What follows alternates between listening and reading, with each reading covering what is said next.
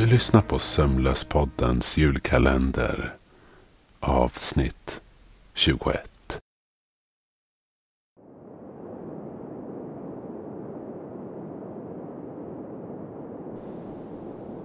Vid ungen stod Alfheim och Krampus tillsammans med den äldre Alfheim på en sida.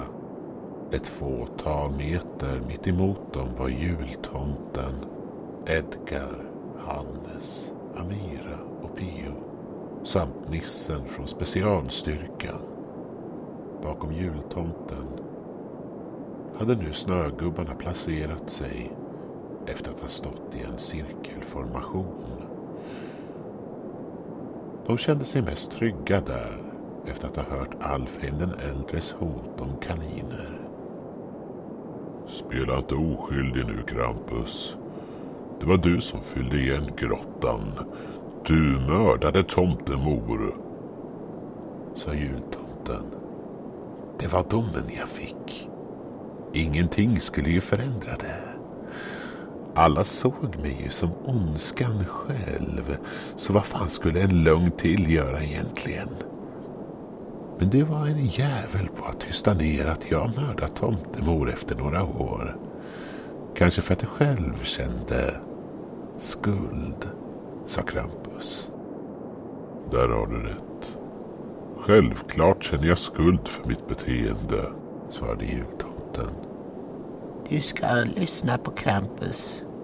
Han talar sanning. Sa Alfheim den äldre. Eller hur, Alfheim den äldre? Dig har jag alltid kunnat lita på.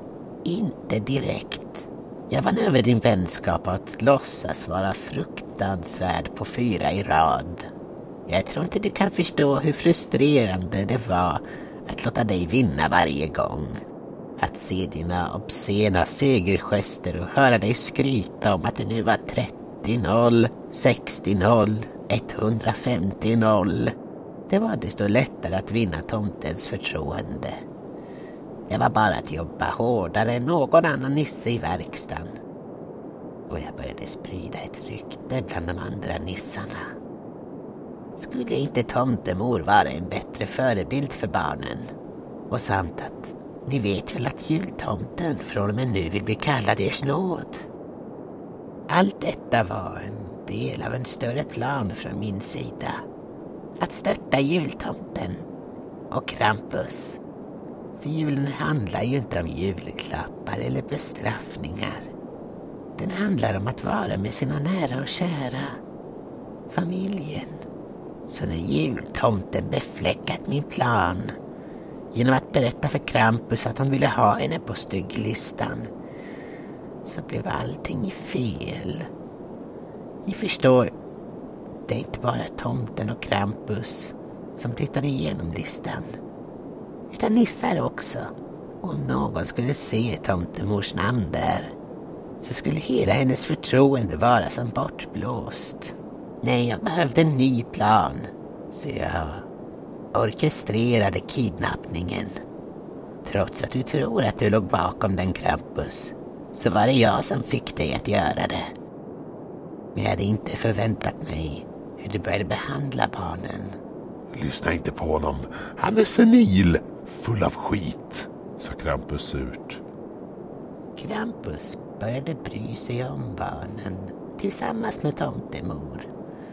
Hjälpa dem att bli strukna från stygglistan genom att ge dem sysslor om de var lata.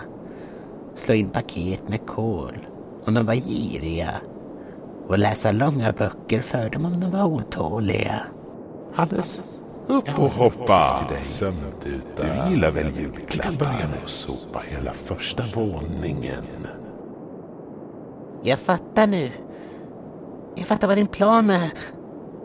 Krampus, din mjukis. Jag kräver ett annat vittne till att detta hände. Annars är det ju bara rena spekulationer.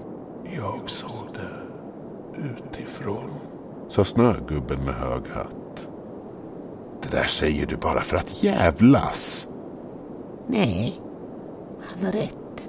Ragnar där borta är den första snögubben vi fann.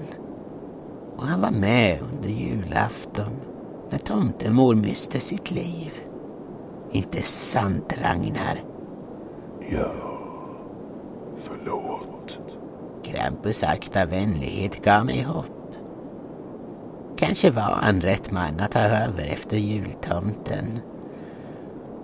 Men på julaftonsmorgonen när han gav sig av med Esmeralda med en stor säck paket fyllda med kol så insåg jag att ingenting hade förändrats. Julen handlade i slutändan bara om bestraffningar för dig, Krampus. Det fick mig att se rött. Och jag bad min armé med snögubbar tillsammans med ett par nissar som var på stygglistan att stänga igen Krampus grotta. För alltid. Jag var naiv. Trodde att det var underförstått att alla som var inne i grottan skulle släppas ut. När planen sattes i verket så tomtemors död ett fall av dålig kommunikation. Med vidöppen mun och ögonen stora som golfbollar stod tomten som förfrusen. Alfheim, jag, trodde du var min vän. Jag litade på dig. Låt oss säga att till en viss grad så var vi ju vänner. Men det var mest för att jag kunde få ut någonting av det. Samma med dig, Krampus. Jag visste det. Inte att det var du som gjorde mig hemlös och fick tomtemor att trilla av pinn. Men jag var säker på att jag inte kunde lita på dig. Ändå gjorde jag det. Jag såg det ju i dina ögon. Samma ondska som börjat växa fram i mördar-Alfheim där borta. Snälla kalla mig inte det. Framför tomten. Och jag tror nog det tåget har passerat. Apropå det. Nicke.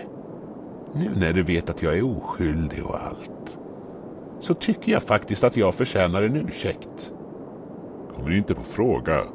Det var lika mycket ditt fel som mitt. Ja, men du satt inte i en liten fågelbur för det. Se det som en bestraffning för alla dina andra brott. Och Alfheim, gamle vän. Störst ansvar, utan tvekan, bär du för tomtemors död. Följ med till tomtebyn, möt din bestraffning. Eller låt din tidigare armé begrava dig i ett berg av snö. Har du inte glömt bort en liten detalj tomten? Din påstådda armé av kaniner. Snögubbarna hinner begrava dig innan de dyker upp och deras morotsnäsor kan sedan placeras i säcken. Var så säker på det. Alfheim den äldre busvisslade och det skakade till från träden i hela skogen.